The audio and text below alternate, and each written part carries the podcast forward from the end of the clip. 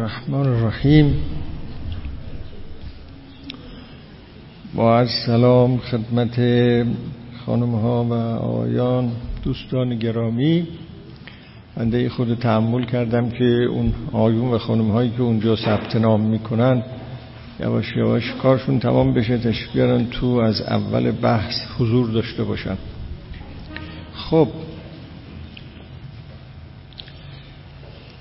همونطور که در جلسه گذشته هم خدمت دوستان توضیح داده شد. در این بحث های فلسفه زبان من مهمترین مطالب را دنبال می کنم که نقش عمده ای می‌تونن داشته باشن در آشنایی ما با مسئله زبان انسانی.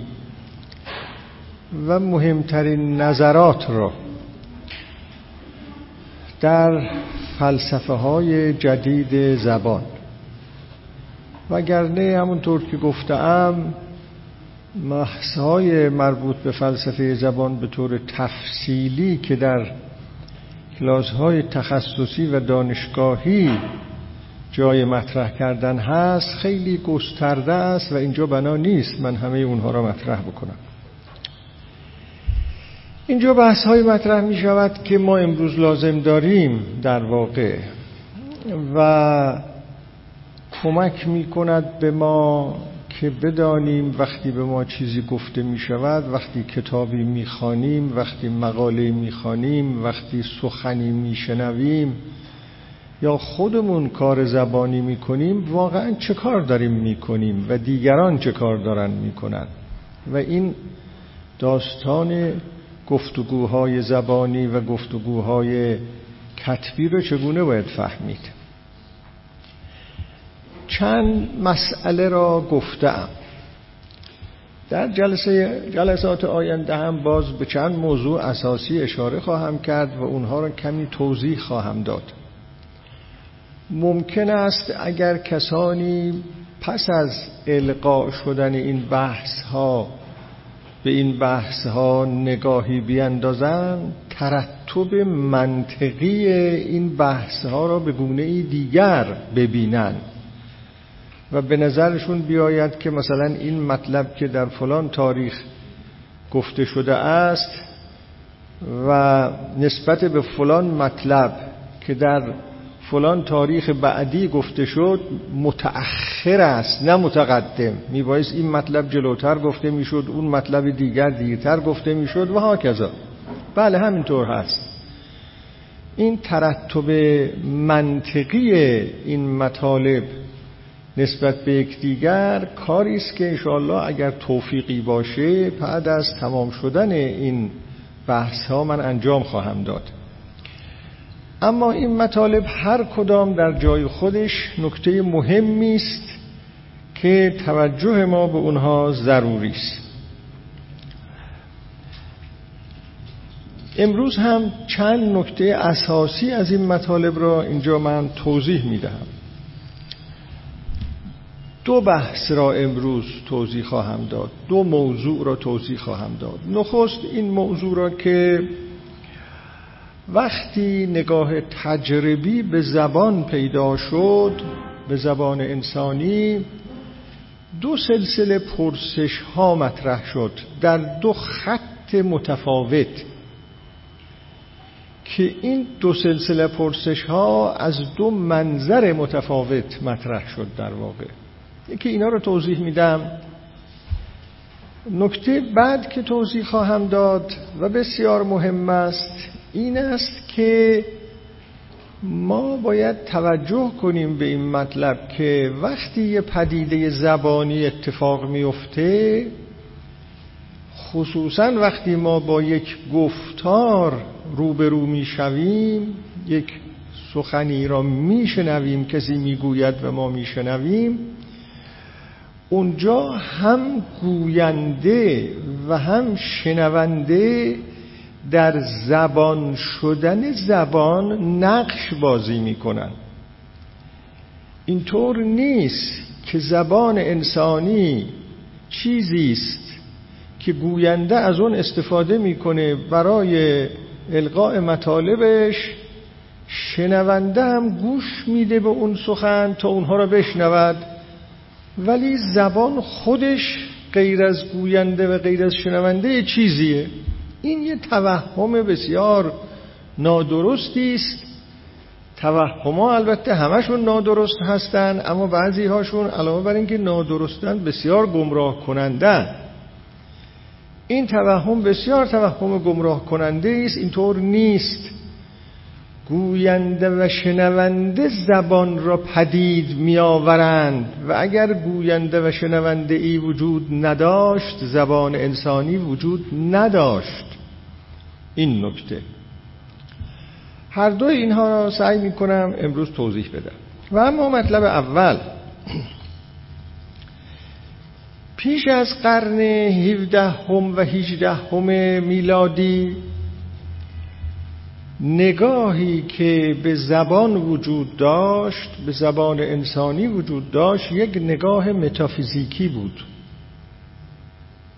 وقتی می‌گوییم نگاه متافیزیکی در اینجا منظورمون نگاه وجود شناسانه است. در بحث های متافیزیکی معمولا از وجود و احکام و عوارض وجود و احکام و عوارض موجود سخن به میان می آورند اون مسئله که در بد به نظر ذهن ها متوجه اونه هستی هستی. حالا یا هستی به طور مطلق یا هستی این موجود یا اون موجود. و هستی متافیزیک هست. یعنی چه متافیزیک هست؟ یعنی نامحسوس است. متافیزیک وقتی در اینجا من می‌گویم یعنی نامحسوس. در این واژه متافیزیک را در معناهای گوناگون به کار می‌برند ولی اینجا از باب اینکه هر کس هر اصطلاحی رو به کار می‌برد باید دقیقا بگوید منظورش چیست؟ منظور من از متافیزیک یعنی امر نامحسوس. این که من و شما همدیگر را اینجا می‌بینیم این یک امر محسوسه. من شما را می‌بینم شما هم منو می‌بینید.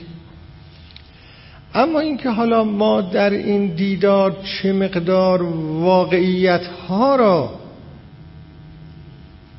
به دست میاریم اون مسئله است مربوط به معرفت شناسی که مورد بحث ما نیست.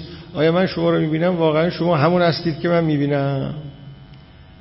یعنی این تجربه حسی من دقیقا واقعیت شما را منعکس می‌کنه برای من و من از اون آگاه می‌شوم. اینا بحث های معرفت شناسی است که اینجا جاش نیست. اما به هر حال ما هم دیگر رو می‌بینیم و معرفتی که از همدیگر کسب می‌کنیم اینو بهش میگیم معرفت حسی.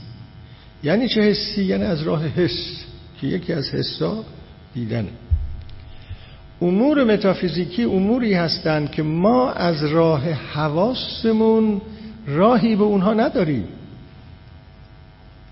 نمی‌خواهم من الان در اینجا وسط دعوا نرخ طی کنم و بگویم اون امور متافیزیکی هستند ولی ما راهی به اون نداریم چون این خودش یک بحث خیلی پیچیده است. نه اینو نمی‌خوام بگم. می‌خوام عرض بکنم که ما وقتی سخن از امور متافیزیکی می‌گوییم از اون چه با حواس می‌تونیم به اون راه پیدا کنیم از اون سخن نمی‌گوییم. دعویمون این است از چیزی سخن می‌گوییم که حواس ما به اون راه نداره. یکی از اونها مسئله وجوده هستی. هر وقت ما از هستی سخن بگوییم از متافیزیک صحبت می‌کنیم. یعنی از امر نامحسوس صحبت می‌کنیم. متافیزیک یعنی غیر از فیزیک. فیزیک در اینجا به معنای محسوس. غیر از فیزیک. نه عالم پس از فیزیک. نه منظور الزامن اون نیست. پسا فیزیک منظور نیست. یعنی از اموری صحبت می‌کنیم که محسوس ما نیست. یکی از اینها وجود هستی. آیا شما اندیشیده اید در این باب که از هستی سخن گفتن از امر محسوس سخن گفتن نیست؟ هستی یعنی چی؟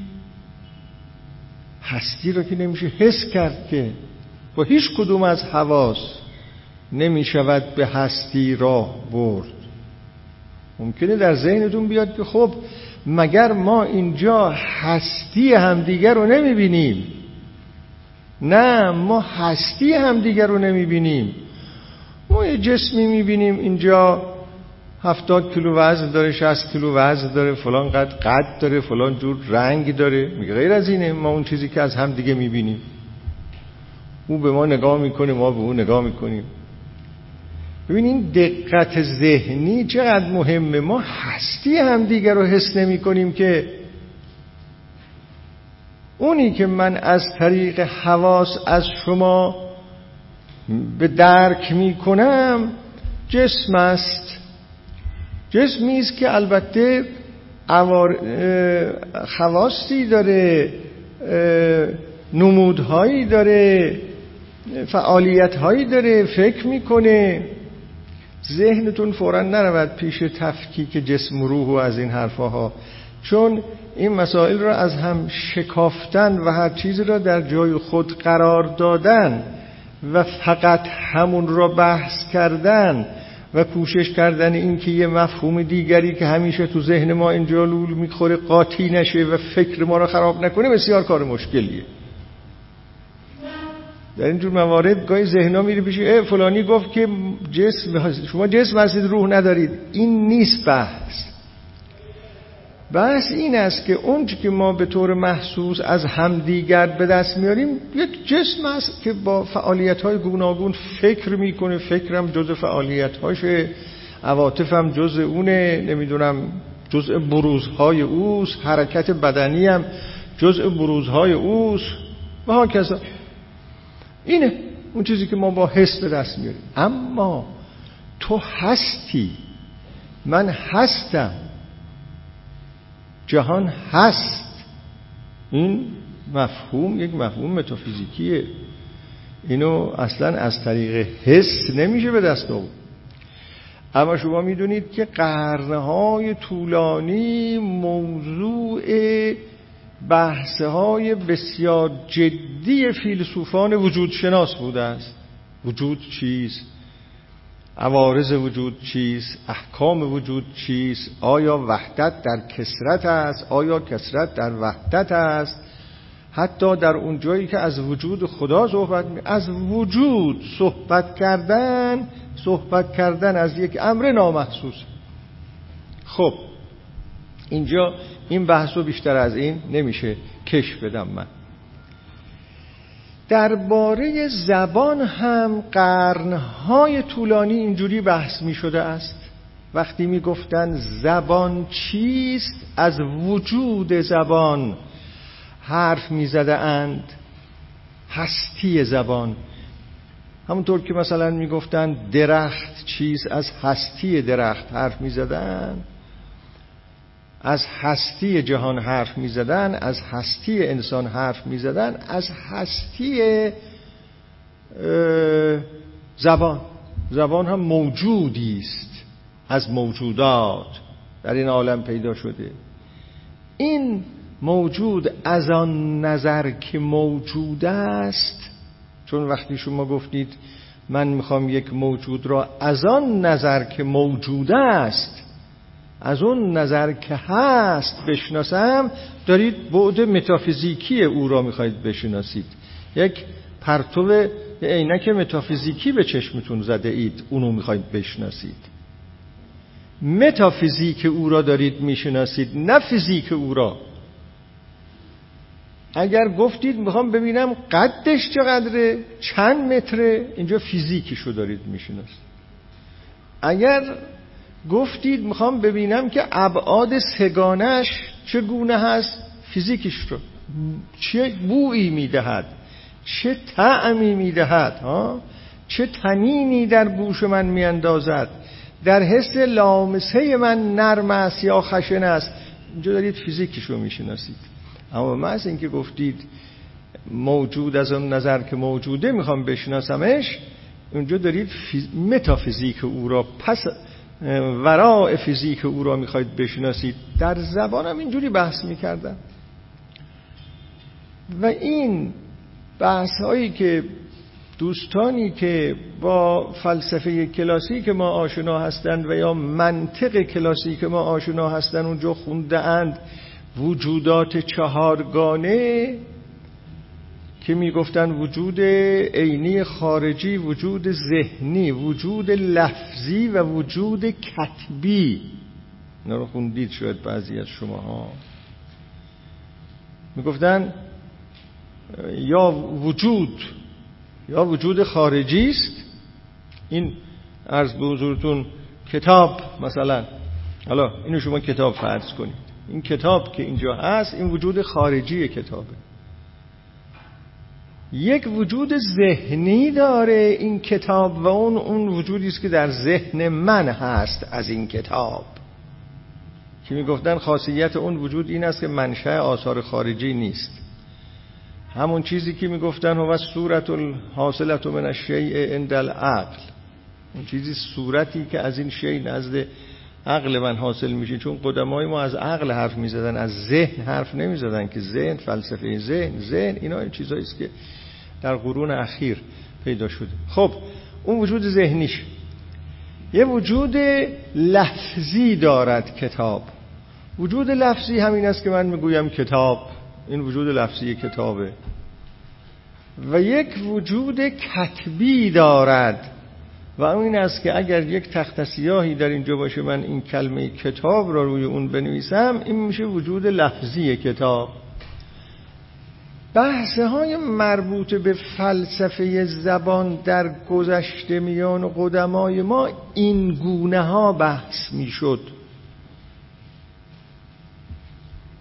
خب البته بحث های طولانی بود که حالا ارتباط بین این وجود خارجی و این وجود لفظی چگونه هست ارتباط بین این وجود لفظی و وجود کتبی چگونه هست خیلی بحث های این گونه ای هم می‌شد. خب اینا صحبت از چیستی وجود بود وجود زبان. زبان. اما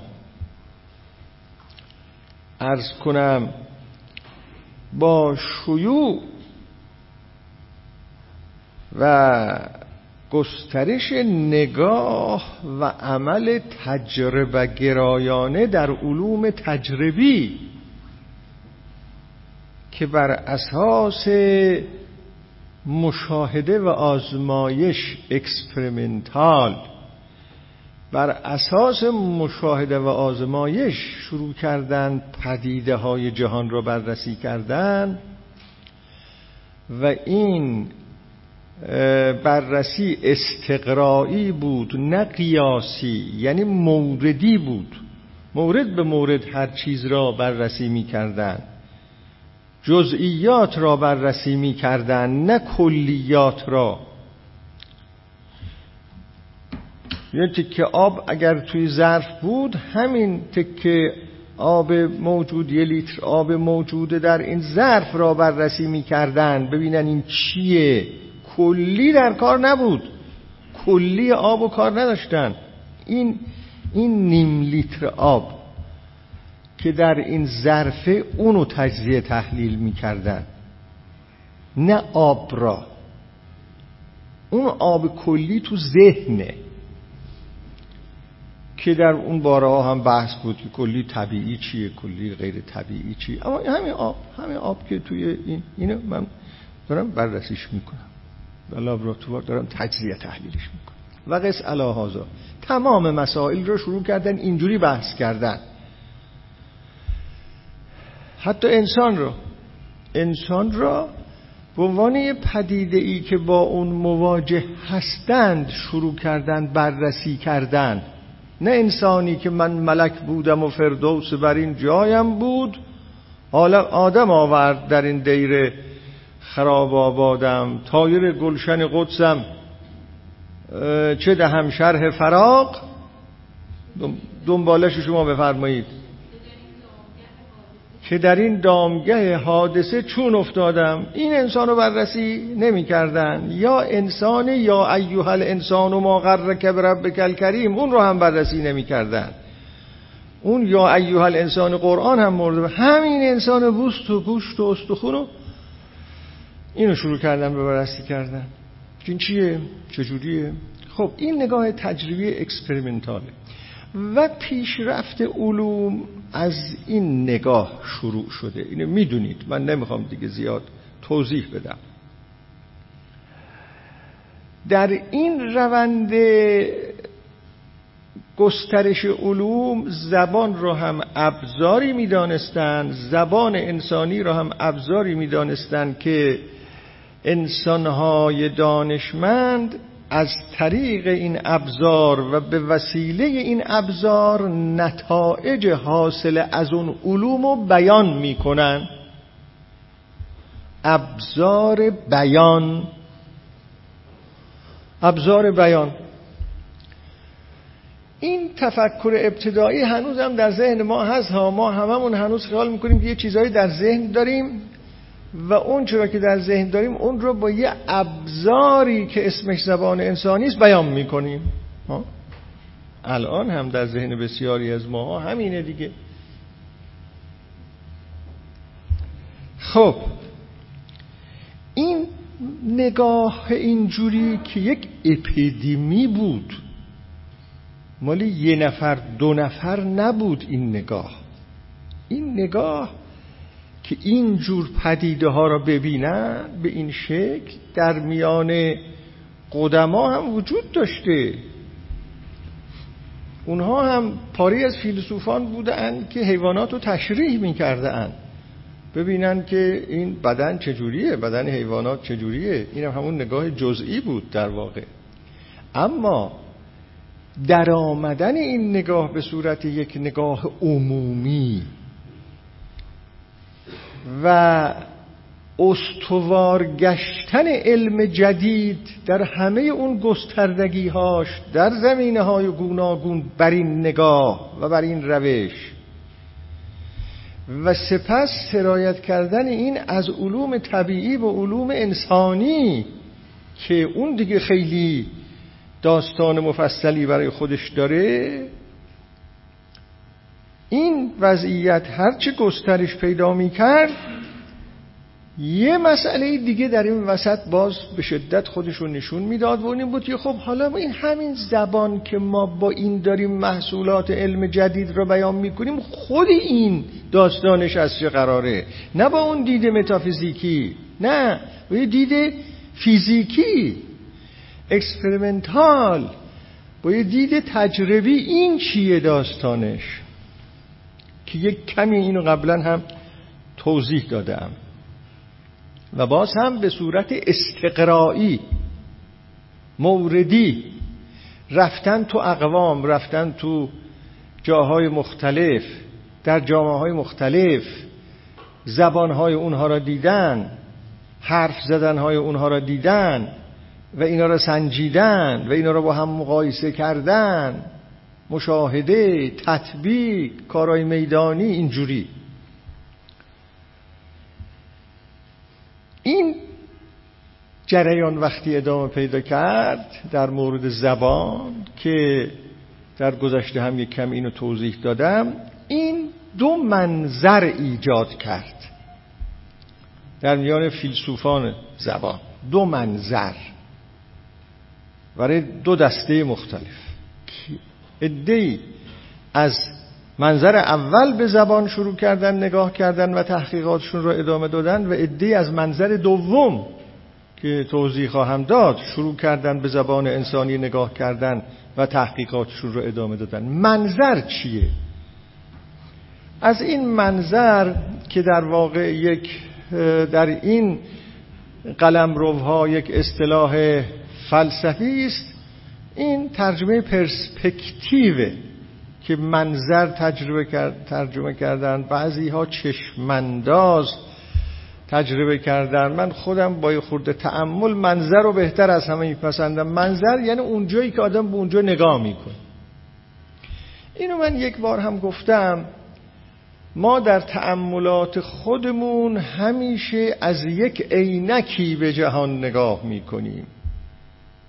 با عینکی به جهان نگاه می‌کنیم. بی عینک ها هم عینک دارن نمی‌دانند منتها با عینک ها عینکشون به چشم صورت و سر است.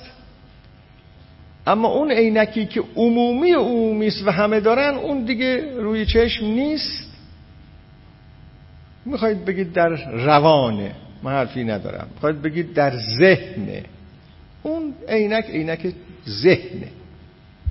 هر انسانی یک یک هر اینجوری من می‌تونم اینو بیان کنم. هیچ انسانی به همه جا نگاه نمی‌تونه بکنه. هر انسانی به یک جای محدود می‌تونه نگاه بکنه. حالا این در نگاه با چشم به ذهن تقریب بکنم. تا اون بعدی بیشتر روشن بشه. شما اگه برید بالای کوه یا بنده برم بالای کوه نگاه کنم یک منظری دارم دیگه. فقط اون منظر رو می‌بینم. غیر اون منظر رو که نمی‌بینم. مگر اینکه اتومبیل سوار بشم یه پنجاه کیلومتر دیگه برم برم دوباره بالای یه کوهی از اونجا یه منظر دیگر رو می‌بینم. غیر از اینه. صد کیلومتر دیگر حرکت کنم برم باز در بالا بلندی یه جایی وایستم از اونجا باز یه منظر هر کس هر منظری رو می‌بینه یه منظر محدودی رو می‌بینه. و همه منظرها رو نمی‌بینه. همه جا رو نمی‌بینه. اون منظر محدود یه چارچوب داره. اون منظر محدود اگر اینطوری بخوایم بگیم شمال و جنوب و بالا و پایین و جهات سته داره به اصطلاح حضرات. یا روشن است یا تیره است. در اون منظر محدود موجودات به شکلی خاص در کنار هم قرار گرفته اند. یک جا منظر کوه در بلندی قرار داره. یک جای ساختمان خیلی مرتفعی هست. یه جا جنگل در کنار کوه یا کوه در کنار جنگل یک جا دشته. اینا منظرهای متفاوت. و من و شما اگر در یکی از این منظرهای ساختمانی را ببینیم در اون وسط اون ساختمان ساختمانی است در اون منظر. و ما اون ساختمان را در اون منظر می‌بینیم. و اگر اونجا یه تغییراتی و تحولاتی اتفاق بیفته ممکنه این ساختمان را کج ببینیم. ممکنه این ساختمان را خیلی بلند ببینیم. اگر در کنار اون ساختمان بلند یه ساختمان خیلی بلندتر باشه اون یه کم کوتاهتر می‌بینیم. اگه نباشه خود اون خیلی بلند می‌بینیم. و دیگه شما اینا رو خودتون بیاد این منظرهای ذهنی ما هم همین طوره هر کس مجموعه ای از دانسته ها داره یه پارادایم داره. مجموعه ای از اصول قبول شده داره مجموعه ای از اطلاعات داره مجموعه ای از ارزش ها داره مجموعه از پایه ها داره. هر چیزی را که می‌خواد بررسی بکنه در اون اونجا بررسیش می‌کنه جایگاه اونو اونجا می‌خواد پیدا بکنه. اینو بهش میگیم پرسپکتیو یا منظر. و الان دیگه تقریبا برای فلاسفه جدید مسلم شده است که تمام نگاه ها از یک پرسپکتیوه. پاره تا اونجا پیش رفته اند که می‌گویند اصلا همه چیز منظر است. و هرچی ما تحلیل باید بکنیم منظرها را باید تحلیل بکنیم. دیگه چیزی را از اون منظر دیدن خیلی مطرح نیست. چون تا مدتی پیش تصور می‌شد ما چیزی را می‌بینیم منتها از اون منظر. حالا این مسئله پیش آمده است که نه خیر خیلی که تأمل می‌کنیم ما هستیم و منظرها. ما هستیم و دیدنها ما هستیم و روایتها. این همون میشه. خب از دو منظر به زبان نگاه شد.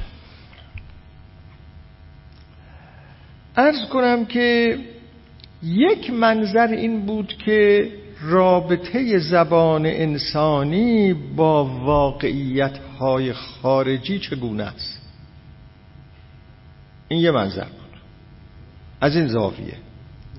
از این منظر. با حرکت از این سوال بنیادین. باید اسمشو اینجوری بذارید.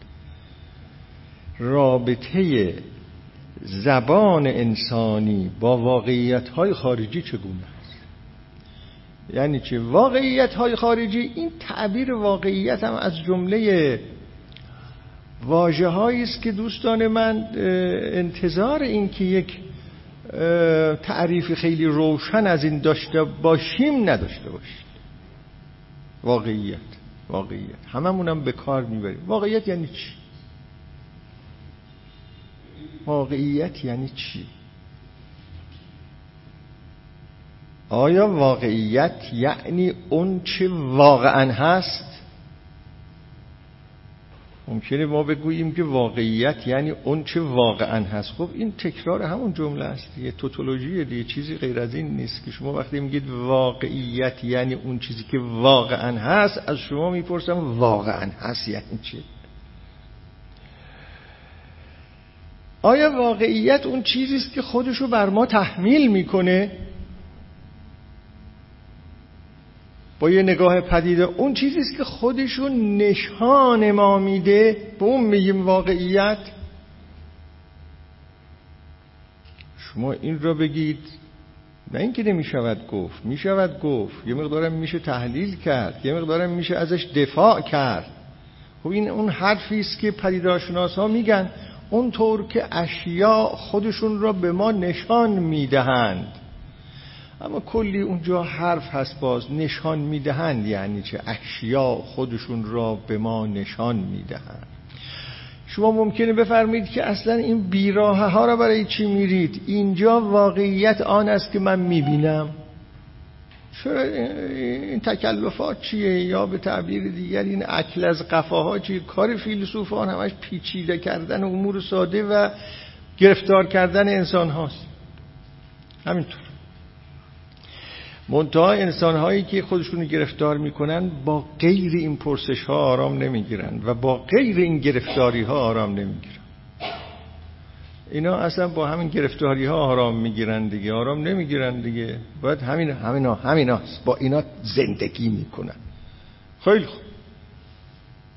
خب سوال می شود که واقعیت آن است که من در اینجا می‌بینم. من شما را می‌بینم شما من می‌بینید. چه ربطی هست منطقا بین اون چی که شما می‌بینید و اون چی که اسمشو می‌ذارید واقعیت؟ یه ربط منطقی وجود داره. و می‌بینید. می‌بینید. این یکی از اون مهمترین پرسش های مردفکن معرفت شناسیه خیلی پرسش مردفکنیه تصور می‌شد بر این که آ من می‌بینم دیگه. هی شما می‌پرسید که به چه دلیل این دید شما کاشف از واقعیته؟ می‌بینم. مگه می‌تونم منکر بشوم که می‌بینم؟ نه شما نمی‌تونید منکر بشوید می‌بینید. ما هم منکر نمیشیم از شما قبول می‌کنیم که می‌بینید. اما از شما می‌پرسیم که از کجا معلوم واقعیت که اسمشو گذاشتید؟ واقعیت درست همون طور است که شما می‌بینید. ایناست این حرف هست بنابراین این واقعیتی که ما در اینجا ازش تعبیر می‌کنیم. واقعیت معیوسانه خورده. یعنی صوفیست نیستیم شکاک نیستیم. اما می‌دونیم که اون چی که اسمشو می‌ذاریم واقعیت خیلی نمی‌دونیم که چی داریم میگیم. اما یه چیزی داریم میگیم. در یک جایی صحبت بود یکی از استادهای بزرگ من اینا رو وقتی برایش توضیح می‌دادم گفت فلانی شما راست میگید اما این طوری هم نیست که ما فکر بکنیم که همش داریم همچون زبون تو هم میچرخونیم فقط. نه بالاخره یه،, یه چیزی هم میگیم. این مقدار بله درسته یه چیزی هم بالاخره داریم میگیم. اما دقیقا چه می‌گوییم نمی‌دانیم. و این از اینجا این تفکر سر در آورده که بالاخره همه چیز استعاره است. این داستان اینکه نیچه گفت و بعد از نیچه دیگران گفتن و پاری از عرفا در گذشته گفته بودند که اصلا زبان انسانی بالکل استعاره است. که اگه بخوام اینجا خیلی ساده این را ورز بکنم یعنی سخن گفتنی است که این سخنگوینده خودشم دقیقا نمی‌داند از چه سخن می‌گوید اما از یه چیز سخن می‌گوید. اما از یه چیز سخن می‌گوید. این تحقیقات فلسفی را آدم نگاه وقتی می‌کنه می‌بینه چقدر ساده اندیشی است. کسانی نه تنها بگوین خودمون دقیقا می‌دانیم چه می‌گوییم و واقعیت را داریم کشف می‌کنیم حتی نمایندگی خداوند رو هم بکنن ذهن خدا رو هم بخونن. میگه ما از ذهن خدا هم صد درصد خبر داریم. البته این ذهن خدا خودش هم یه تعبیر استعاره ایست خب بله سوال از این نظر مطرح شد که رابطه زبان انسانی با واقعیت چگونه است؟ معنای این حرف این است که با مثال اگر بخوام عرض بکنم اگر یک دانشمندی نشسته در آزمایشگاه می‌گوید که من این ماده را تجزیه و ترکیب کردم از چهار تا عنصر تشکیل شده است و با این نسبت تشکیل شده است اگر این را می‌گوید این گفتار است دیگه. رابطه این گفتار با واقعیتی که در اون ماده هست و در ترکیبات اون ماده هست چیست؟ از این زاویه نگاه کرده. اینا چه ربطی به هم دارن؟ زبان چگونه می‌تونه منعکس بکنه واقعیت را؟ نشون بده واقعیت را. وقتی از این زاویه نگاه کردن سه پرسش اصلی برای اینا مطرح شد. یک پرسش این بود که زبان انسانی چگونه عمل می کند یعنی فکر کردن که اگر به این سه پرسش پاسخ بدهند به اون پرسش که عبارت است از رابطه زبان انسانی با واقعیت چیست می‌تونن تا حدودی پاسخ بدن. تا حدودی. دانشمندان متواضعن متکبر نیستن. اگه کسی متکبر بود شاید بشه در دانشمند بودن او تردید کرد. یک پرسش این بود که زبان انسانی چگونه عمل می کند به عمل کردن زبان انسانی توجهشون را جلب کردن. عمل کردن زبان فونکسیون های زبان. خب این چیزی بود که میبایست استقراع می‌کردن دیگه. می‌رفتن این ور اون ور تو مردم. در داخل اقوام گوناگون مردم شناسی می‌کردن. زبان اونها را زبان در میان اونها چجوری عمل می‌کنه؟ و زبان در میان جمعیت های گوناگون مختلف عمل می‌کنه. و این زبان انسانی که در اینجا صحبتش هست تنها هم گفتار نبود ها زبان بدن هم جزءشه الان این حرکت های دست من در اینجا بخشی از زبان منه دیگه. یک جا این علامت اینجوری این زبان اینطوری علامت دوستی است. یه جا اینو یه خورده اینجوریش بکنم میشه سلام هیتلری اینجوری میشه دیگه. زبانه هر دو زبانه. آدم می‌تونی اینجوری دستشو بذاره به سینه این علامت تواضع باشه. اما آدم می‌تونی در یه جای خاصی دستشو اینجوری بذاره سینه علامت چی باشه؟ تملق باشه. زبان فونکسیونهاش متفاوته زبان بدن متفاوته زبان در دهن هم متفاوته البته وقتی ما می‌گوییم زبان زبان انسانی می‌دونید که منظور زبان در دهن نیست. گفتار. شروع کردن به مطالعه این مسئله که زبان انسانی چگونه عمل می‌کنه چگونه ارتباطات را برقرار می‌کنه چه پیامهایی میده چه وضعیتی به وجود میاره. سوال دوم که برای اونها مطرح شد شروع کردن به پاسخ این پرسش جستجو در پاسخ, پاسخ این پرسش که زبان انسانی بر چه قواعدی استوار شده است. قواعد داره هرج و که نیست زبان انسانی کشف قواعد زبان انسانی. قواعد. داره این سوال دومشون بود. این قواعد را هم باید با استقرا و مطالعات میدانی کشف می‌کردن. نمیشه کسی تو اتاقش بشینه بگه من دارم قواعد زبان انسانی رو کشف می‌کنم. باید بره تو انسانهایی که دارن حرف می‌زنن گفتارها را بررسی بکنه با اینها در تماس باشه یادداشت بکنه دقیق بشه ببینه که قواعدی که تو این زبان هست و این زبان بر این مبتنی شده مثلا زبان فارسی بر این مبتنی شده یا زبان انگلیسی بر این مبتنی شده یا یه سلسله قواعد مشترکی که همه زبانهای انسانی بر اون مبتنی شده اند اینا چه چیزهایی هستن؟ اینا رو باید کشف سوال سومی که اینها خودشون رو ملتزم دیدن به اون پاسخ بدهند این است که چرا و چگونه اون قواعد عمومی هستند؟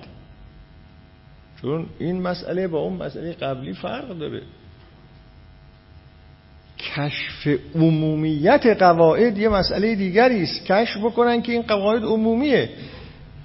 در مثلا میان همه زبانهای انسانی این قواعد هست. یک. دوم در داخل هر زبان عمومیه. مثلا در زبان فارسی عمومیه این قواعد. هر زبان فارسی بخواد شکل بگیره این قاعده ها عمومی است. اینا اون سه تا مسئله اصلی بود که شروع کردن دنبال کردن. این که اینها به کجاها رسیده و چه نتایجی از اینها گرفته شده این در این کلاس تدریس نخواهد شد. این کلیات را به این شکل گفتن و حرکت مطالعات زبانی را به این شکل گفتن برای این است که اینها به ما روشن می‌کنه که زبان انسانی خیلی خیلی خیلی غیر از اون است که ما فکر می‌کنیم. به اون سادگی نیست قضیه. گفتی گفتند و شنیدیم تمام شد. نوشتند و خوندیم. این نیست داستان. نشون میده که چیه قضایا در روند پرسش دادنی به این پاسخها علوم گوناگون زبانشناسی به وجود آمد. زبانشناسی علوم گوناگون داره. در روند پرسش دادن به این پاسخها این علوم به وجود آمد. در قرن 18 و 19 این علوم پیشرفت بسیار زیادی کرد و این اتفاقات همش در مغرب زمین افتاده است. در جهان ما این تحقیقات نه این حرفا پیش آمده بود و نه این تحقیقات ادامه پیدا کرده بود. بعد از آنی که اونجاها اینا به صورت علوم شکل گرفت یواش یواش اینا در دانشگاه های ما آمد و از اون موقعی که دانشگاه ها در این کشورها تأسیس شد مثلا در کشورهای مسلمان نشین یا کشورهای غیر اروپایی تأسیس شد خب بنابراین بود که در اینا دانشهای جدید تدریس بشه. اصلا فلسفه به وجود آمدن دانشگاه ها مثلا دانشگاه در ایران این بود که علوم جدید تدریس بشود در اینها دیگه. یواش یواش اومده توی دانشگاه های ما هم ولو به صورت ناقص. این یه منظر بود اما این تنها منظر نبود. از یه منظر دیگری هم نگاه به زبان اتفاق افتاد. اون منظر منظر هرمنوتیکی به زبانه که الان براتون باز کلیاتشو عرض می‌کنم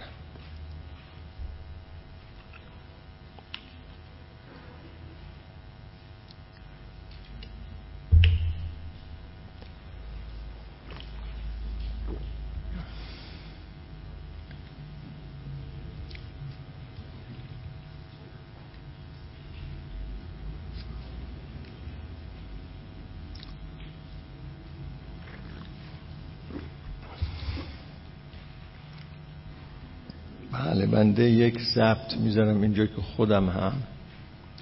ضبط بکنم علاوه بر اون که حسینیه ضبط می‌کنه چون گاهی اینها رو من گوش می‌کنم.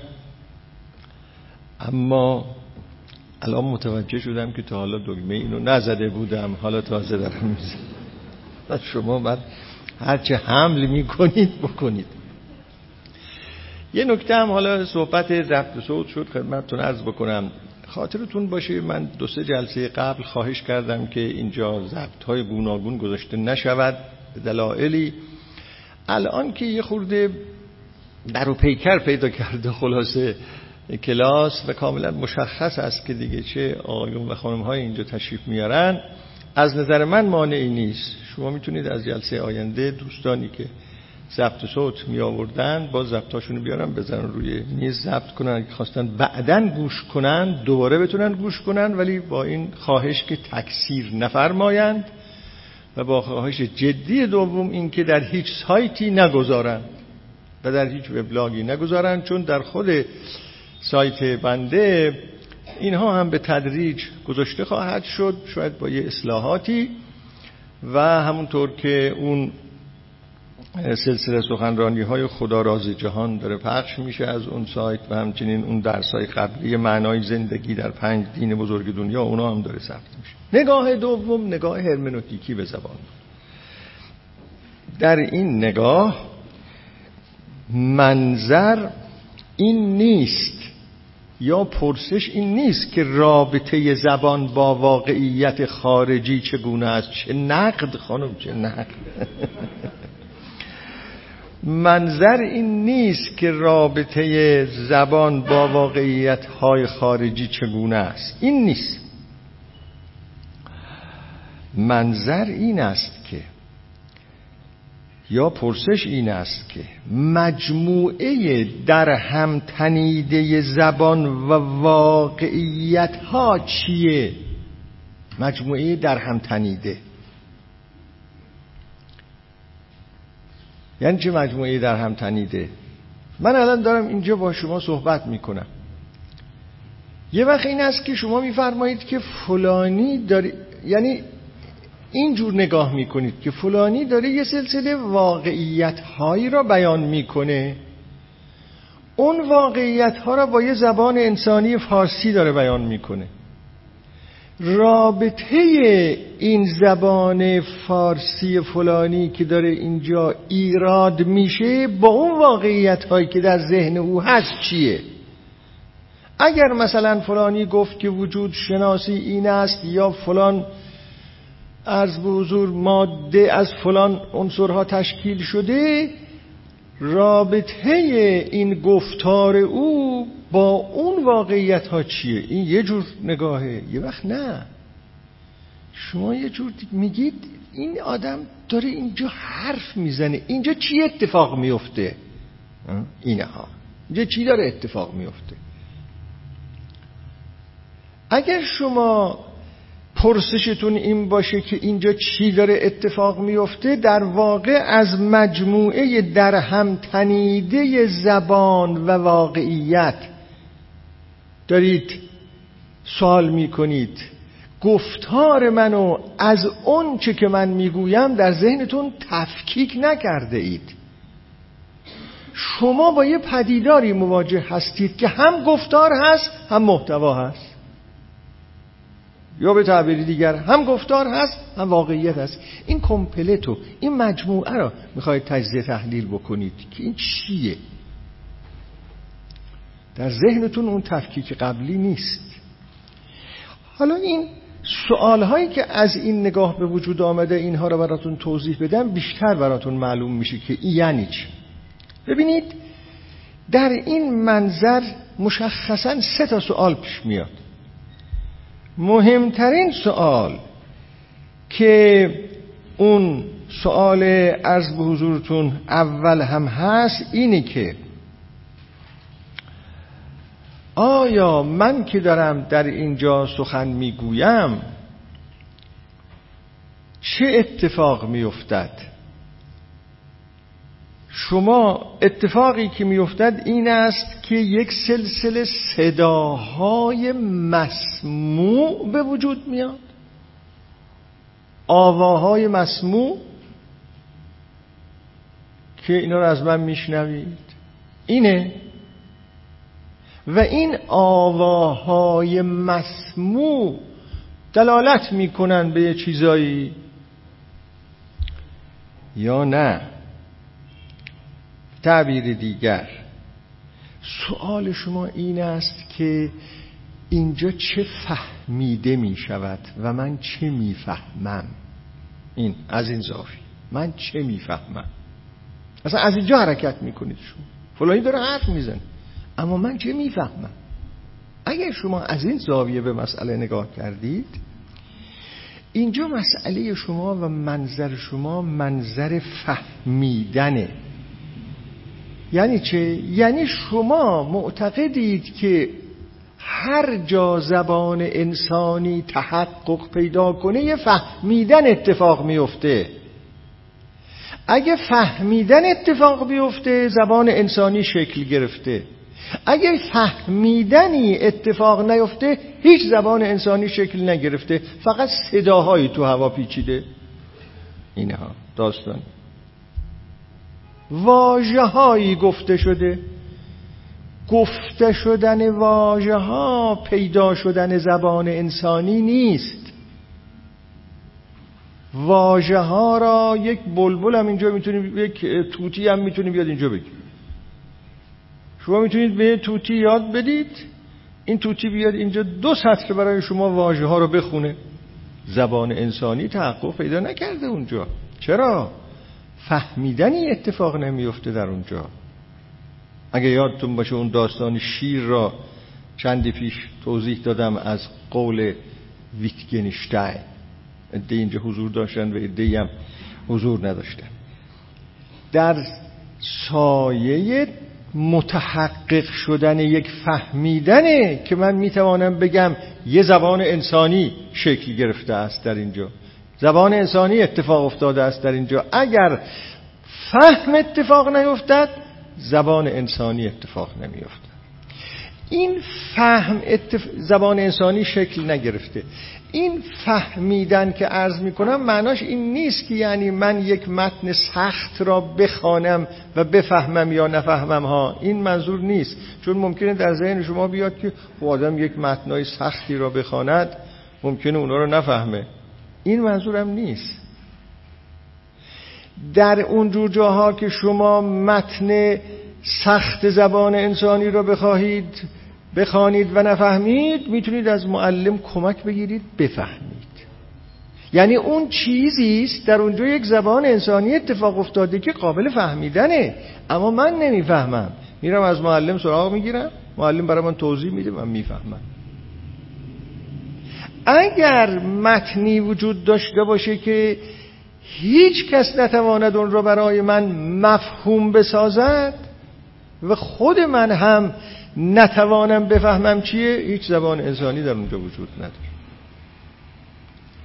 اگر یه کسی بگوید من دارم طوری حرف می‌زنم نه من دارم با زبان انسانی حرف می‌زنم اما شماها هیچ کدومتون نمی‌فهمید. پدر جد شما هم نمی‌تونه بفهم استادهای شما هم نمی‌تونه اصلا هیچ انسانی نمی‌تونه اینو بفهمه. ولی من دارم با زبان انسانی حرف می‌زنم. اونجا هیچ زبان انسانی اتفاق نیفتاد.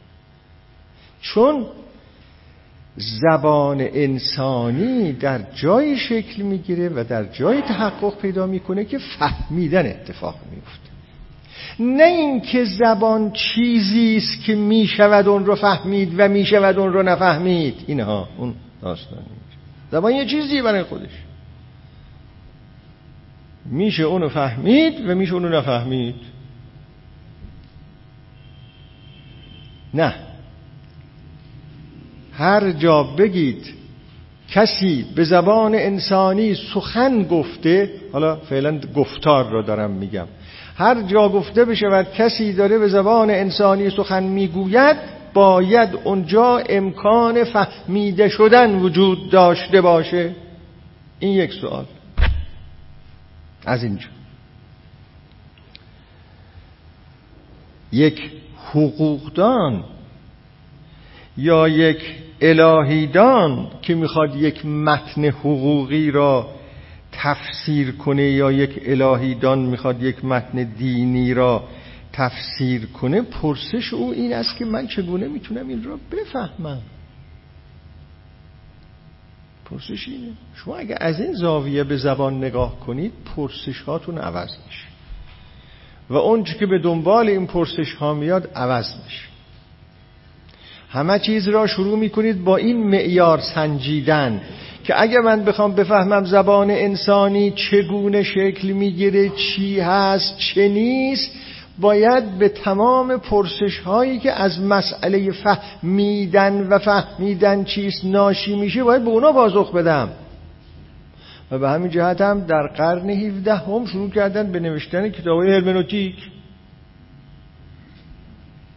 این کتاب های هرمنوتیک را که شروع کردن هرمنوتیک جدید ها این کتاب های هرمنوتیک جدید را که شروع کردن در قرن 17 هم نوشتن و در میان اونها فریدریش شلایرمخر این فیلسوف و متعله آلمانی خیلی نقش داشته در شکل دادن به هرمنوتیک جدید.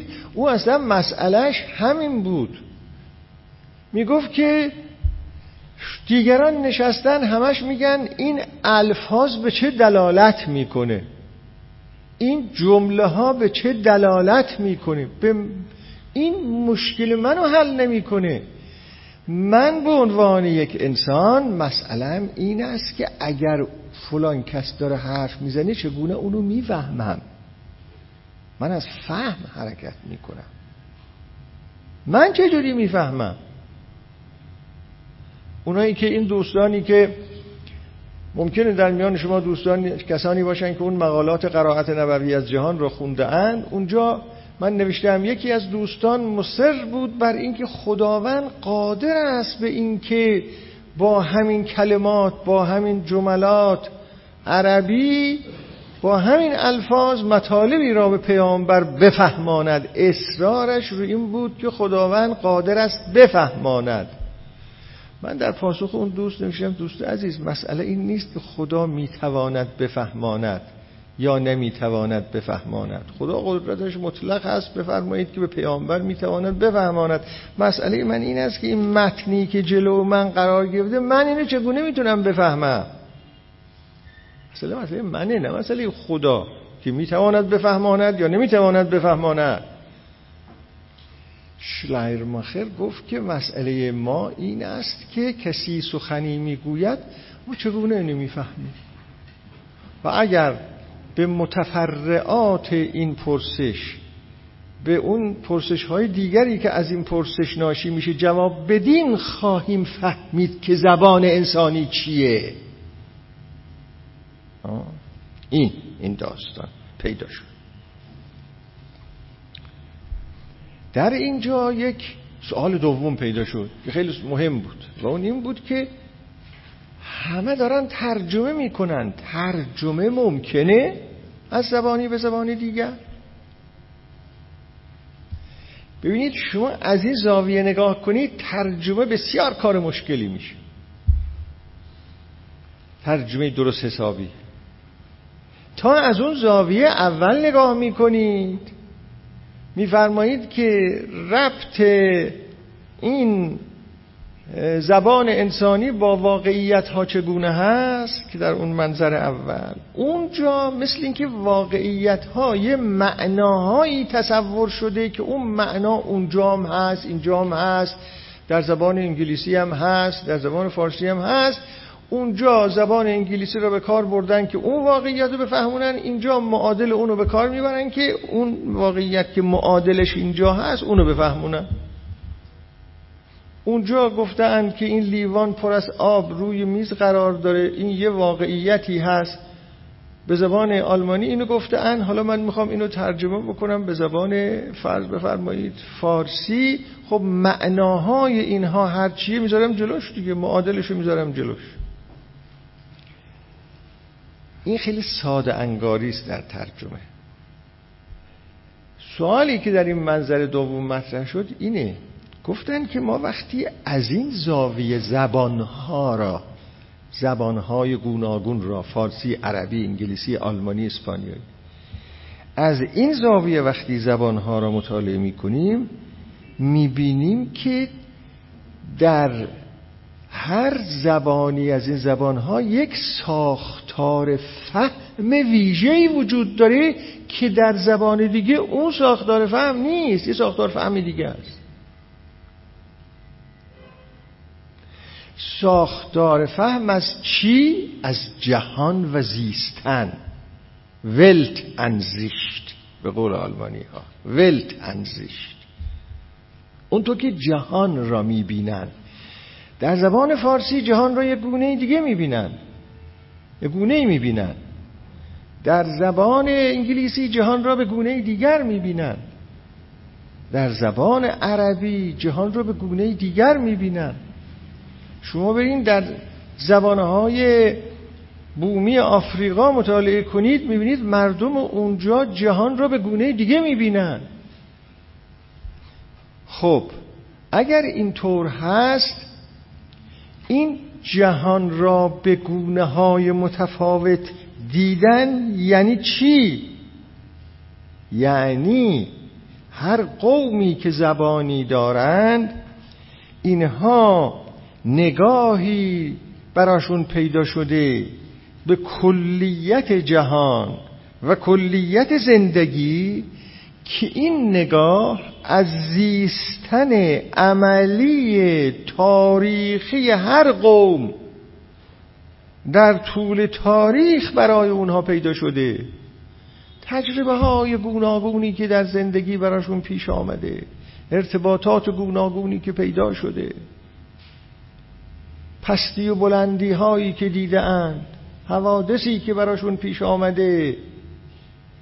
از مجموعه اینها یه نگاهی به جهان پیدا کرده اند و یه نگاهی به زیستنشون پیدا کرده اند و به تعبیر دیگر جهان و زیستن خودشون را به گونه ای خاص فهمیده اند و به گونه ای خاص تفسیر کرده اند این. و به گونه ای خاص روایت کرده اند.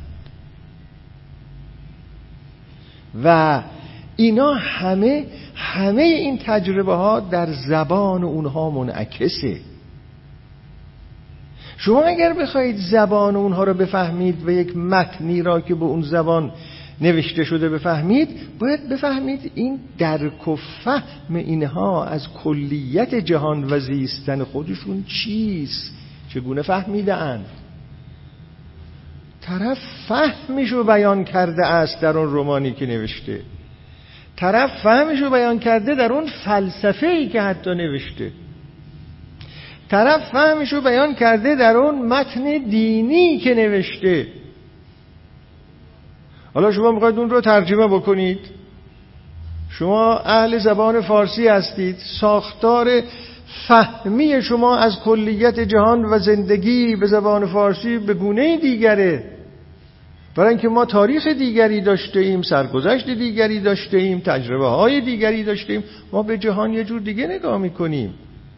فهم ما از زیستنمون به گونه دیگره. خب حالا شما چجوری می‌خواید ترجمه کنید؟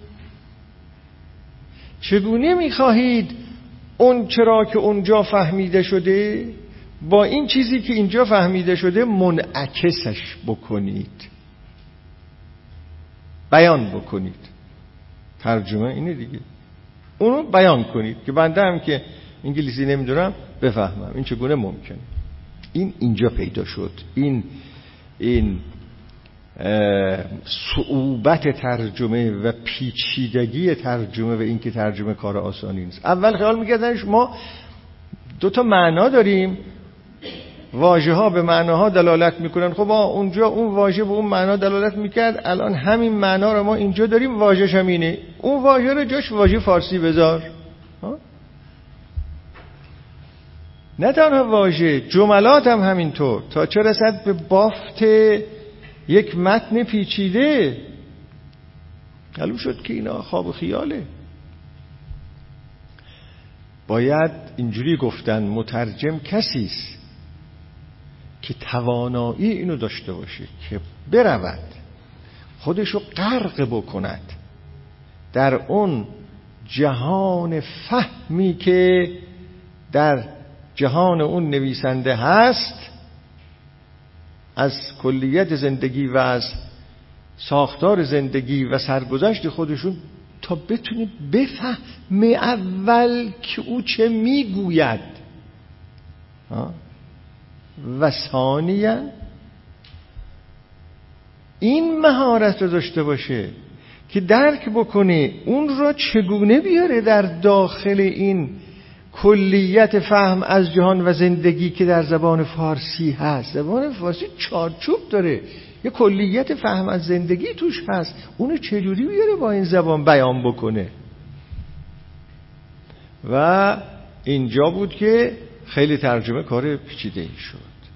و هرچی هم اینو این ترجمه های 80 درصد ترجمه هایی که می‌خونیم و نمی‌فهمیم دلیلش همینه. برای اینکه مترجم نه می‌تونه بره بفهمه که اونجا چه خبره تو عالم اون متن چه خبره و نه حتی گاهی از عالم زبان فارسی خودش خبر داره. ولی خب فکر می‌کنی که واژه ها رو باید جابجا جا بکنه؟ واژه های انگلیسی رو برداره فارسی بذاره واژه های آلمانی رو برداره مثلا فارسی بذاره. اون وقت ما دوچار یک صعوبت میشیم در این ترجمه ها که سر در نمیاریم. حالا این تنها در ترجمه ها نیست در تدریس ها هم همینطوری. کسی بخواد فلسفه غرب تدریس بکنه باید حزم کرده باشه خودش اون فلسفه رو تا بتونه تدریس بکنه. و الا بخواد بره اون رو در چارچوب هایی که خودش داره از فلسفه اسلامی و فلسفه عرض به حضورتون چیز؟ و فلسفه مثلا عربی گذشته؟ و همین میشه دیگه. آدم مثلا میگه که بله کار می‌کنه اونا وقتی میگن آزادی یعنی بیبندوباری. این که ببینید اینجوری در میاد از آب. این که اینجا گفته میشه آزادی بوته یعنی تصور میشه آزادی یعنی بیبندوباری. این, این, این, این, این درک نمیشه که آزادی اونجا معناش چیه. چون قوری نشده در اونجا که ببینن آزادی معناش چی آخه؟ تو اون جهان. اونجا معناش بیبندوباری نیست. و ما میام میگیم یعنی بیبندوباری بوته باید بشه. اینجوری میشه. حالا این روزا که دیگه در بهشت و جهنم بازو بسته می‌کنن. یه چیز تازه‌ای باهاش مواجه شده ایم کلیدداری بهشت و جهنم شروع شده. اینا این خبرها رو خوندم. یاد یک نداره این لطیفه رو بگم. چندی پیش من یه فیلمی دیدم در باره لوتر. چند سال پیش در آلمانیا درست کردن این فیلمو خب می‌دونید این اعتراض داشت به این کلیدداری بهشت و جهنم و طرف پاپ و کلیسا و اینا. یکی از اعتراضهاش این بود دیگه. خرید و فروش گناه و مغفرت و نمی‌دونم از بهشت و جهنم و جای تو اونجا در درجه چندمه. مخالفتاش با اینا بود. خیلی فیلم جالب بود. صحنه های بسیار جالبی در این فیلم بود. از جمله این صحنه که در خاطرم هست. کشیش اومده بود چند تا از کشیش های آتش بسیار بسیار مفصلی روشن کرده بودن جلو یک کلیسای آتش. آتش واقعی نه اینکه هیزم ها چیخ مفصل. این آتش شعله می‌کشید به آسمان. یکی هم اونجا وایستاده بود هی می‌گفت ببینید مردم آتش جهنم دقیقا همین طور هست. این دیدیم ما بود فیلم نشون می‌داد. این طور هست. شما را تو این آتش خواهند سوزون چنین خواهید چنین خواهند شد. هر کس می‌خواد از این آتش خلاص خلاص پیدا کنه بیاد اعتراف کنه و بیاد یک کمکی و کلیسا بکنه و چه بکنه و میفروختن دیگه. خلاصی از جهنم میفروختن خلاصه. من یه دفعه بعضی خبرها رو که خوندم امروز در روزنامه به یاد اون لوتر و اون فیلم و اینا افتادم و بهشت و جهنم فروشی که عجب ما حالا بعد از این همه گرفتاری و بعد از این همه تحول و تعالی و تکامل و اینها حالا مثل قرون وسطا به فکر این بودیم کی در بهشت رو باز می‌کنه کی در جهنم رو باز می‌کنه. کلیدداری شروع شده. بگذارید خب عرض به حضورتون که خیلی تعجب کردم من. خیلی تعجب کردم که مقامات بالای دینی این حرف ها را بزنن که ما باید در جهنم را ببندیم. مثل اینکه در جهنم چیزی است که کلیدش در رو می‌خوان درش رو ببند حالا بگذاریم. من خیلی تعجب کردم خلاص خیلی. از بزرگتون که خب و اما سوال سوم. آدم گاهی نیاز پیدا می‌کنه یه درد دل کنه دیگه چون من اینو خیلی آزارم داده بود با شماها درد دل کردم در واقع. دیدم با یه جماعتی اینو در میان گذاشت. ما رفتیم تو قرون وسطا کلیدداری بهشت و جهنم کنیم خب این آقای رئیس جمهور حرف درستی زده که مردم رو نه اون که نگفته که من می‌خوام به بهشت برم. آه مردم خودشون اهل بهشتن خودشون باید برن بهشت دیگه با انتخاب خودشون با اراده خودشون. ما از اینکه ایشون این حرف را زده یه مش کلیددار پیدا شده خلاص حرف درستی زده ایشون دیگه.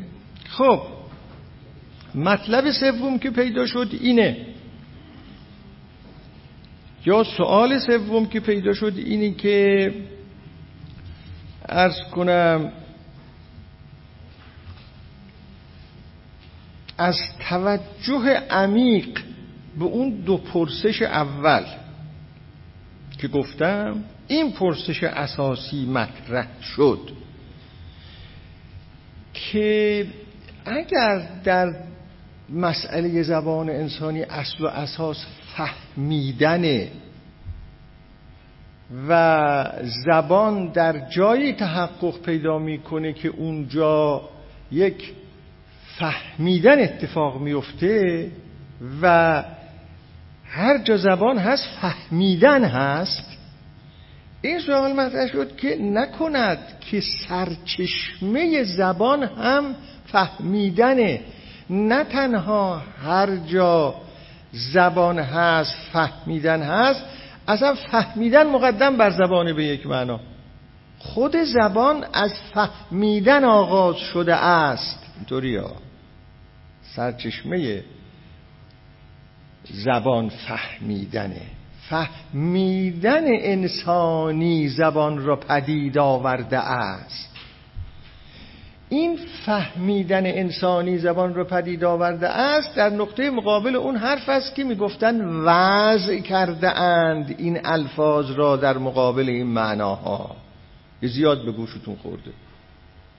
حالا اون وضع تعیینی است یا وضع تعیونی است فکر می‌کردن که زبان انسانی اینجوری به وجود آمده که الفاظی در مقابل معناهایی قرار داده شده است.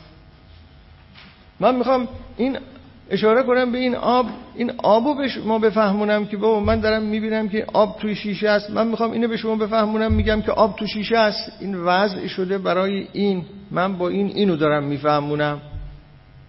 حالا یا وضع تعیینی یا وضع تعیونی. پاره از اینها تعیینیه. یعنی در یه جایی اینا رو وضع کردن اقوامی ملت های اینها رو وضع کردن. در یه جاهای تعیونیه یعنی خود به خود هی بس که گفتند الفاظ در مقابل واژه ها قرار گرفته. زبان اینجوری درست شده. این حرف در نقطه مقابل اونه. نه. زبان اینجوری درست نشده. زبان از تحقق فهم و پیدایش فهم برای انسان زبان درست شده. وضعی در کار نیست. به اون معنا. خب این فکر که پیدا شد که اصلا فهمیدن مادر پیدایش زبانه از قرن هیجده تا قرن بیستم حرفای خیلی گوناگونی در این باره زده شد و دانشمندان و فیلسوفان زیادی در این زمینه ها کار کردن. شما الان می‌دونید که در قرن بیستم این که اصلا سرچشمه زبان فهمه و بعد خود تعمق بیشتری شده که این فهم اول در کجا اتفاق میفته این تعمق ها به اینجا رسیده که در درجه اول فهم انسان از خودشه. حالا به زبان نرسیده. فهمی که انسان از خودش پیدا می‌کنه. بعد تحقیق در این تعمل های پدیدارشناسانه در این که یعنی چه فهمی که انسان از خودش پیدا می‌کنه. شما می‌دونید دیگه در این زمینه هایدگر حرفهای بسیار قابل توجهی زده و الان حرفهای او درباره زبان بسیار محوریت داره در مطالعات. حرف دو فیلسوف الان در مطالعه زبان بسیار محوریت داره. یکی نظرهای هایدگر درباره زبانه و یکی نظرهای ویتگنشتاین درباره زبانه. اون در فلسفه آنالیتیکی و این در فلسفه اگزیستانسیالیستی که البته به تدریج محصولات اینها و نتایج اینها داره به هم نزدیک میشه. اگه یه وقتی تصور می‌کردن که این دو تا فلسفه دو تا فلسفه زبان داره از هم دور میشه الان روشن شده است که نه خیر. اینها دارن به هم نزدیک می‌شوند. و این نزدیک شدنشون این است که خلاصه هر دوی اینها زبان را یک امر متحول تاریخی هر لحظه به شکلی متعیار درآمد می‌بینند. این. در اینجا دارن به هم نزدیک میشن. نه ساختارهایی که سفت و محکم اینجا برای زبان تصور بکنیم و خیال بکنیم که هر زبانی یک ساختار سفت و محکمی داره که مثلا باید حالا اون ساختار رو بشناسیم. خلاص خب. ولی قبل از آنی که هایدگر و گادامر رو یه دانشمند بسیار معروف دیگر روزنسوایگ که من از آثار او هم بسیار استفاده می کنم و این یک متعله هست و حرفهای نابی واقعا در الهیات داره. قبل از اینها همون دو نفری که من سابقا هم اسم اینها را بردم همبولد و هردر دو تا فیلسوف آلمانی قبلا اونها این بحث و زمینه هاشو فراهم کرده بودند که کار کرده بودند روی این زمینه که سرچشمه های پیدایش زبان انسانی چیست؟ خب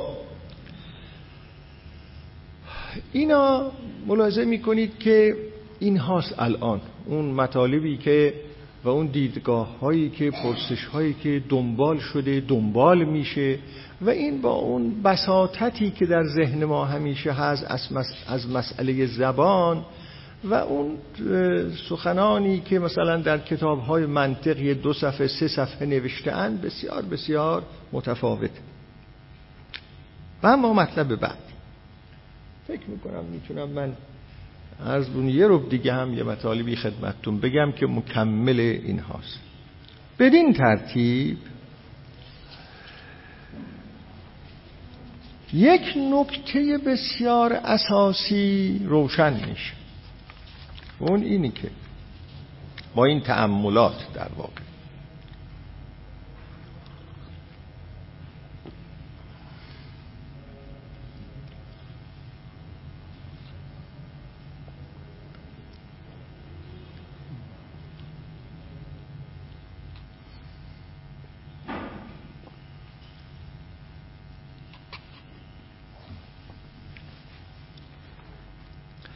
این تأملات نشان داد که زبان در صورتی محقق می شود که یک ذهن سخنگوینده سخن بگوید و یک ذهن فهمنده اون سخن را بفهمد تا بتواند زبان انسانی به وجود بیاید. چون شما وقتی مسائل رو رسوندید به فهم فهمیدن خب فهمیدن کار کیه؟ کار ذهنه شما نمی‌توانید پدیده زبان را درباره اش بحث کنید بدون اینکه درباره ذهن بحث بکنید.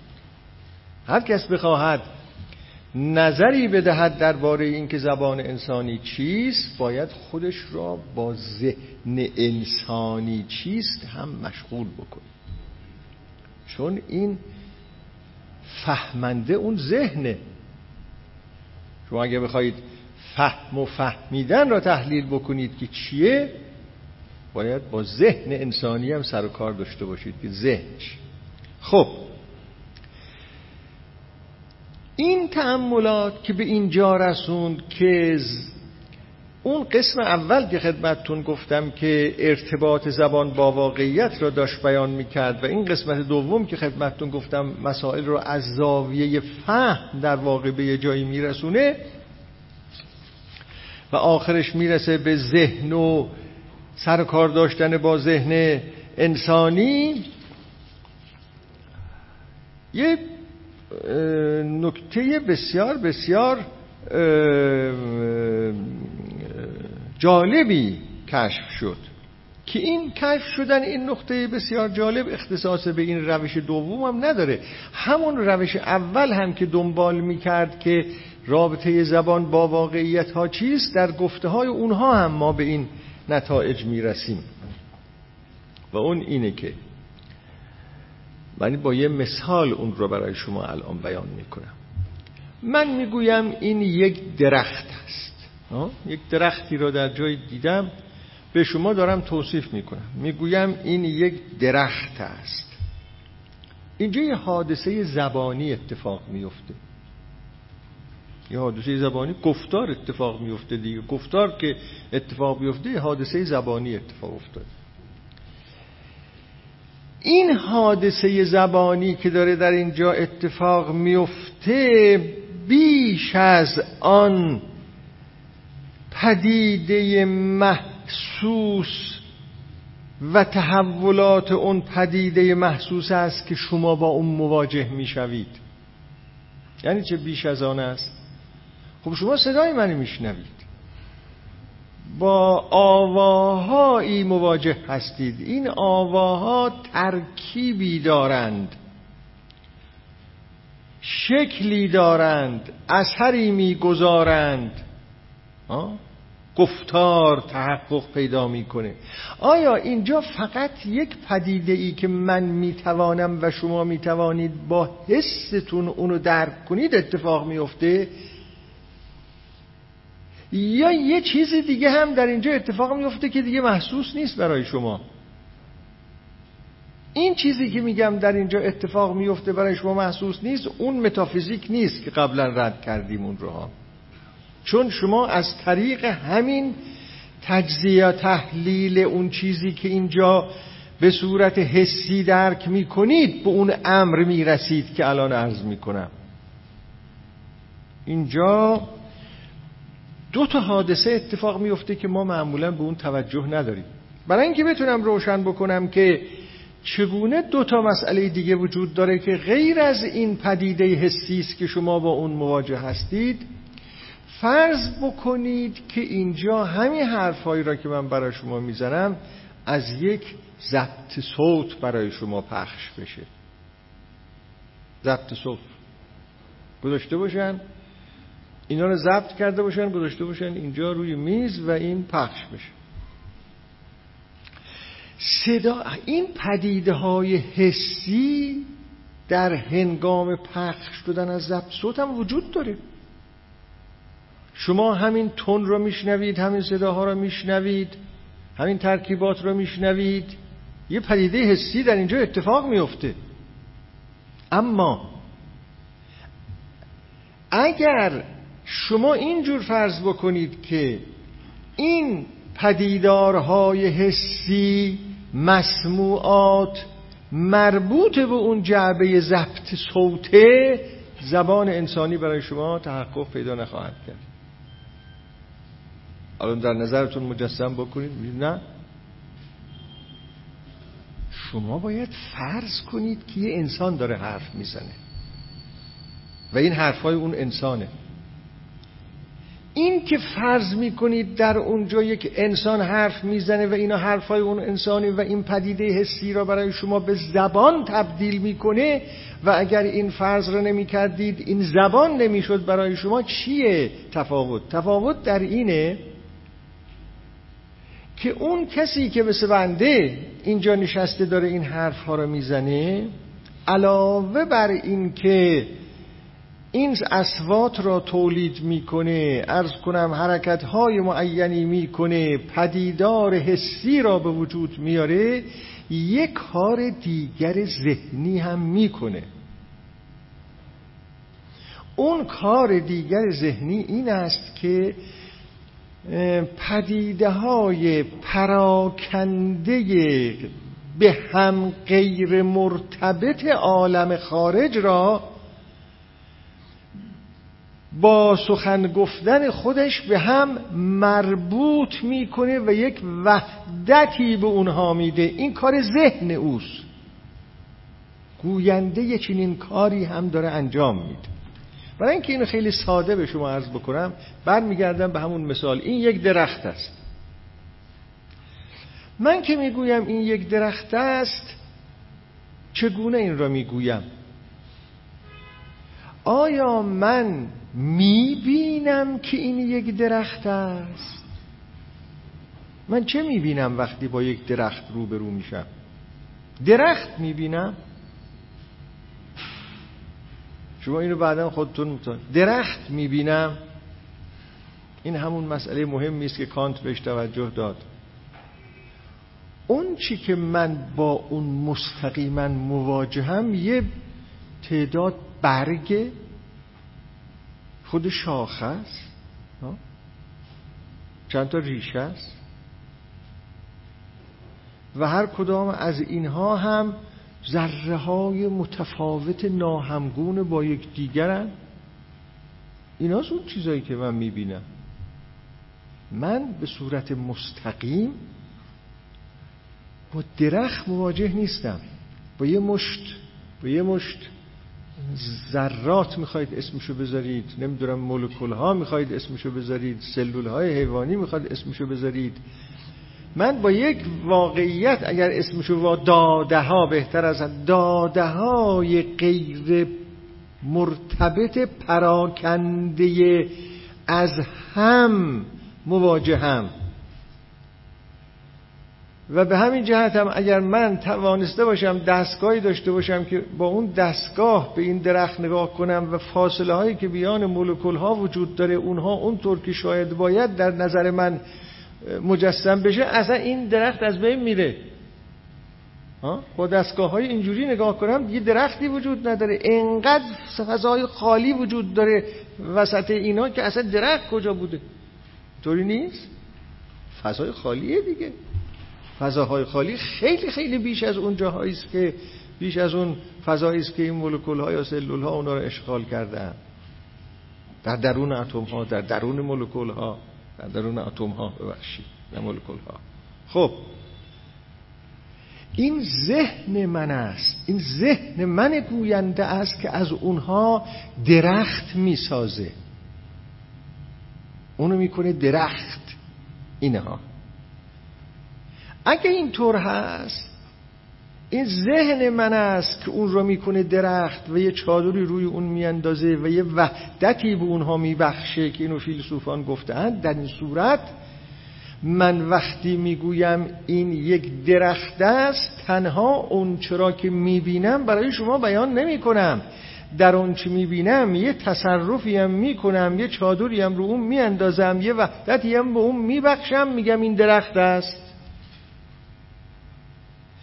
پس من اگر با صدای بلند می‌گویم این یک درخت است اون چیزی که در اینجا اتفاق میفته به عنوان پدیده زبان و زبان میشه تنها این صداها و تنها این پدیده های حسی نیست.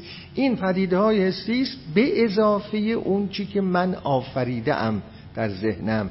به اضافه اون چی که من در ذهنم روی اینا کشیده ام زبان اینجوری درست میشه. این که زبان بدون گوینده انسانی درست نمیشه علتش اینه. ذهنی باید باشه. اون چرا به صورت پراکنده وجود داره؟ یه وحدتی به اون ببخشه و بعد تعبیر کنه که این یک درخت است. تا زبان درست بشه. تا این جمله این یک درخت است درست بشه. زبان درست بشه یعنی این دیگه. یعنی این جمله این یک درخت است درست بشه. پس هم گوینده تصرفی می‌کنه. و هم شنونده. شنونده چطور؟ شما که میشنوید این جمله را که من می‌گویم این یک درخت است. شما فقط یه سلسله صداهای مسموع در اینجا دارید. غیر از اینه.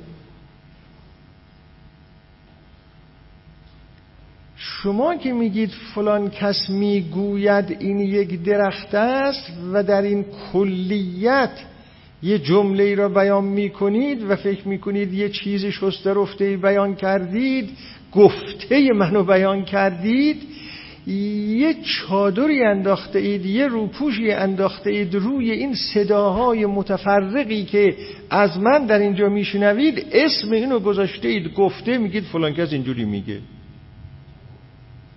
شما یه شنونده هم همین کار رو می‌کنید. و الا اگر این کار رو نکنید شما همجور میشنوید. چی میشنوید؟ این حرفایی که میشنوید اینو شما از یه توتی هم می‌تونید بشنوید.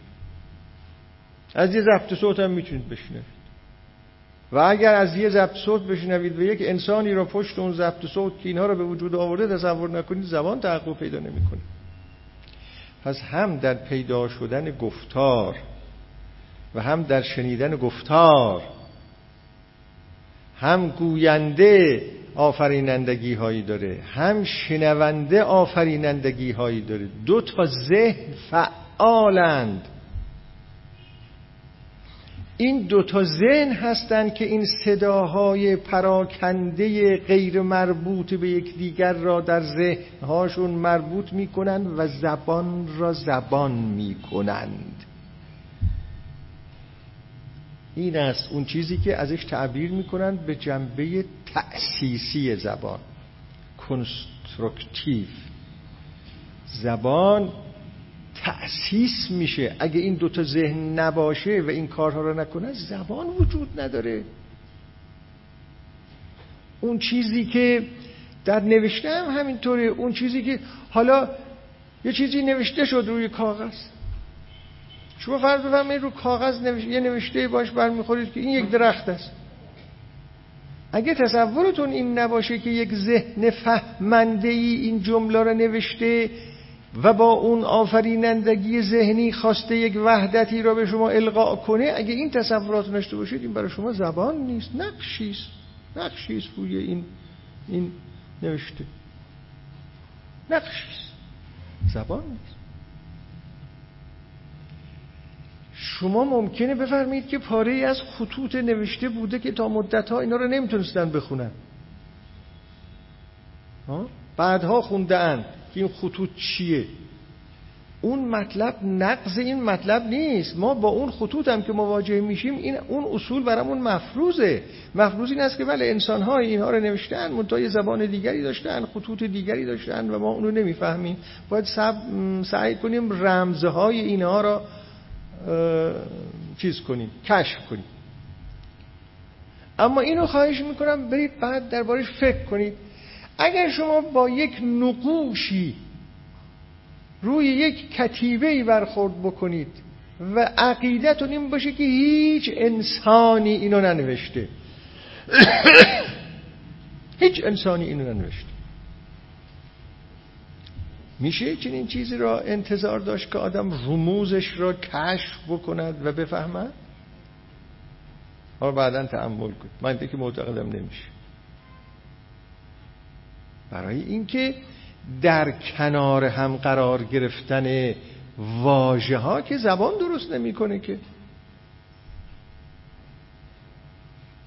شعور انسانی و ذهن انسانی که اون وحدت را باید به اینها ببخشه تا زبان درست بشه ضرورت.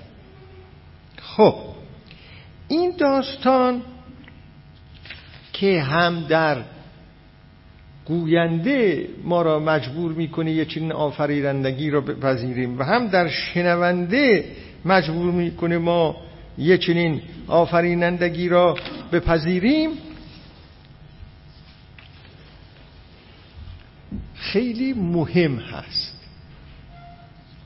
مهم هست از این لحاظ مهم هست که ذهن گوینده و ذهن شنونده را و بررسی ذهن گوینده را و ذهن شنونده را و اینکه کاری که این گوینده و شنونده دارن انجام میدن علاوه بر ایجاد اسوات مسموع و مانند اینها چیه؟ اونو نمی‌تونیم در بررسی پدیده زبان کنار بگذاریم. به این هم از اون جمله چیزهایی است که دست ما رو می‌گیره دوباره می‌بره در عالم ذهن اون کسی که اونو نوشته. شما وقتی دوباره دستتون رو گرفتن بردن در عالم ذهن کسی که اونو نوشته اون ذهنم که ذهن تنها نیست که. اون ذهنم یه ذهنی است در داخل میلیون ها ذهن دیگر. اون ذهن تنها نیست که. من یه ذهن تنها وجود داره اصلا؟ ببینید از کجاها سر در میاره تحلیل زبان. ذهن تنها وجود نداره. بعدش ازم می‌خوام بگم ذهن من ذهن شما. هر کسی میگه ذهن من. ذهن شما که تنها مال خودتون نیست. عوامل بیشماری در ذهن شما و پیدایش ذهن شما و من اثر گذاشتن و به همین جهت هم هست که در آنتروپولوژی و مطالعه انسان و انسان شناسی که چهار ساحت برای انسان مطالعه میشه بعد جامعه شناختی انسان بسیار مهمه. نمیشه انسان را فرد مطالعه کرد. فرد. انسان فرد است اما فردی که اگه از جامعه جدا بشه فردم نمی‌تونه باشه. فردیت انسان در جامعه شکل می‌گیره و انسان متصل است با جامعه متصل است با دیگران. نقش دارند در دیگران. به گفته ها بسیاری از گفته های ما عکس العمل است به گفته های دیگران. بسیاری از عملهای ما عکس العمل است به عملهای دیگران. دیگران نبودن ما خیلی از کارها را نمی کردیم و خیلی از سخنها را نمی گفتیم نه اینکه نمی کردیم حتی نمی توانستیم انجام بدیم. نه اینکه نمی گفتیم حتی نمی تونستیم بگیم. این از اون بعد اجتماعی انسان که به هیچ وجه نمیشه ازش جدا کرد. نمیشه. از اینجاها سر در میاره. خب من اینجا عرایز امروزم را تمام می‌کنم و ملاحظه می‌کنید که ما در چه سرزمین گسترده ای داریم. وارد میشیم و این زبان مثل اینکه چیزی است که ما اگه بخوایم دربارش یه نظری پیدا بکنیم باید خیلی چیزها را در مد نظر بیاوریم. جلسه آینده هم باز طبق همین جلسمون یه سلسله بحث هایی که برای ما اهمیت داره در شناخت زبان ادامه خواهم داد. چند جلسه انشاءالله فلسفه زبان را ادامه می دهیم تا برسیم به بحث های هرمنوتیک. یکی از خوانندگان حاضران گرامی در جلسه گذشته یه سوالی برای من نوشته بود. عرض به حضورتون که من خواهش می‌کنم که اگر سوال های جدی وجود داشته باشه دو تا مسئله خدمتتون عرض بکنم. وقتی این بحث من تمام میشه من متاسفانه خسته می‌شوم و اینکه نمی‌توانم به پاره از دوستان که میان جلو و می‌خوان سوالی مطرح بکنن جواب بدم عذرخواهی می‌کنم. این است که بذارید من یه بار قشنگ آب پاکی رو دست شما بریزم عرض کنم که بعد از تمام شدن سخنان بنده هیچ سوالی مطرح نکنید. اظهار لطف بکنید و تشریف برید بنده سلام عرض کنم خدمتتون. خیلی خوشحال میشم. اما پرسش مطرح نفرمایید چون واقعا دیگه انرژی برای من نیمونه که متمرکز بشم و باز به همین جهت اگر دوستانی تصور میفرمایند که سوالهای جدی هست اینها رو بنویسند. بنده هر جلس چند جلسه یک بار طبق همون سنت قبلی اون سوالها را پاسخ خواهم داد. این یک. دوم اینکه من قول داده بودم خدمتتون که چند تا کتاب در فلسفه زبان براتون معرفی بکنم. متاسفانه نرسیدم من اسم بنویسم اما یکی از دوستان در جلسه گذشته کتابی رو معرفی کرد. فکر می‌کنم کتاب خوبی باشه حداقل حالا این که موجود هست اینو بهتون معرفی کنم. ایشون نوشتن که کتابی است به نام درآمدی تازه به فلسفه زبان. درآمدی تازه به فلسفه زبان. نوشته ویلیام جی و ترجمه آقای دکتر کوروش صفوی. ویلیام جی لایکان مثل اینکه بعدش یک لایکان هم هست. انتشارات علمی 1392 انشاءالله سعی می‌کنم در جلسه آینده خودم هم چند تا کتاب در این ارتباط با فلسفه زبان خدمتتون حتما مطرح بکنم. همه را به خدا میسپارم جلسه اجازه بدید. جلسه آیندهمون چندم میشه؟ دوم تیر ماه خرداد ببخشید. من خیلی زود دارم میرم به طرف تابستان. دوم تیر ماه پنجشنبه دوم تیر ماه نهم. بیست و دوی خرداد. بیست و دوی خرداد در خدمتتون هستیم ساعت یازده. خدا نگهدار همه باشید.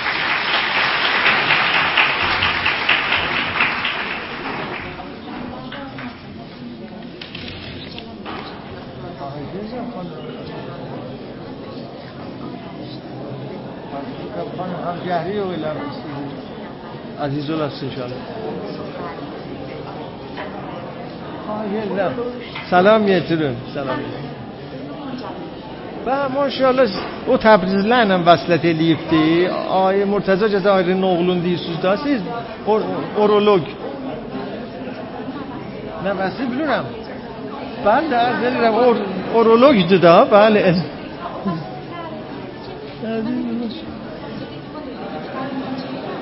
Haşa.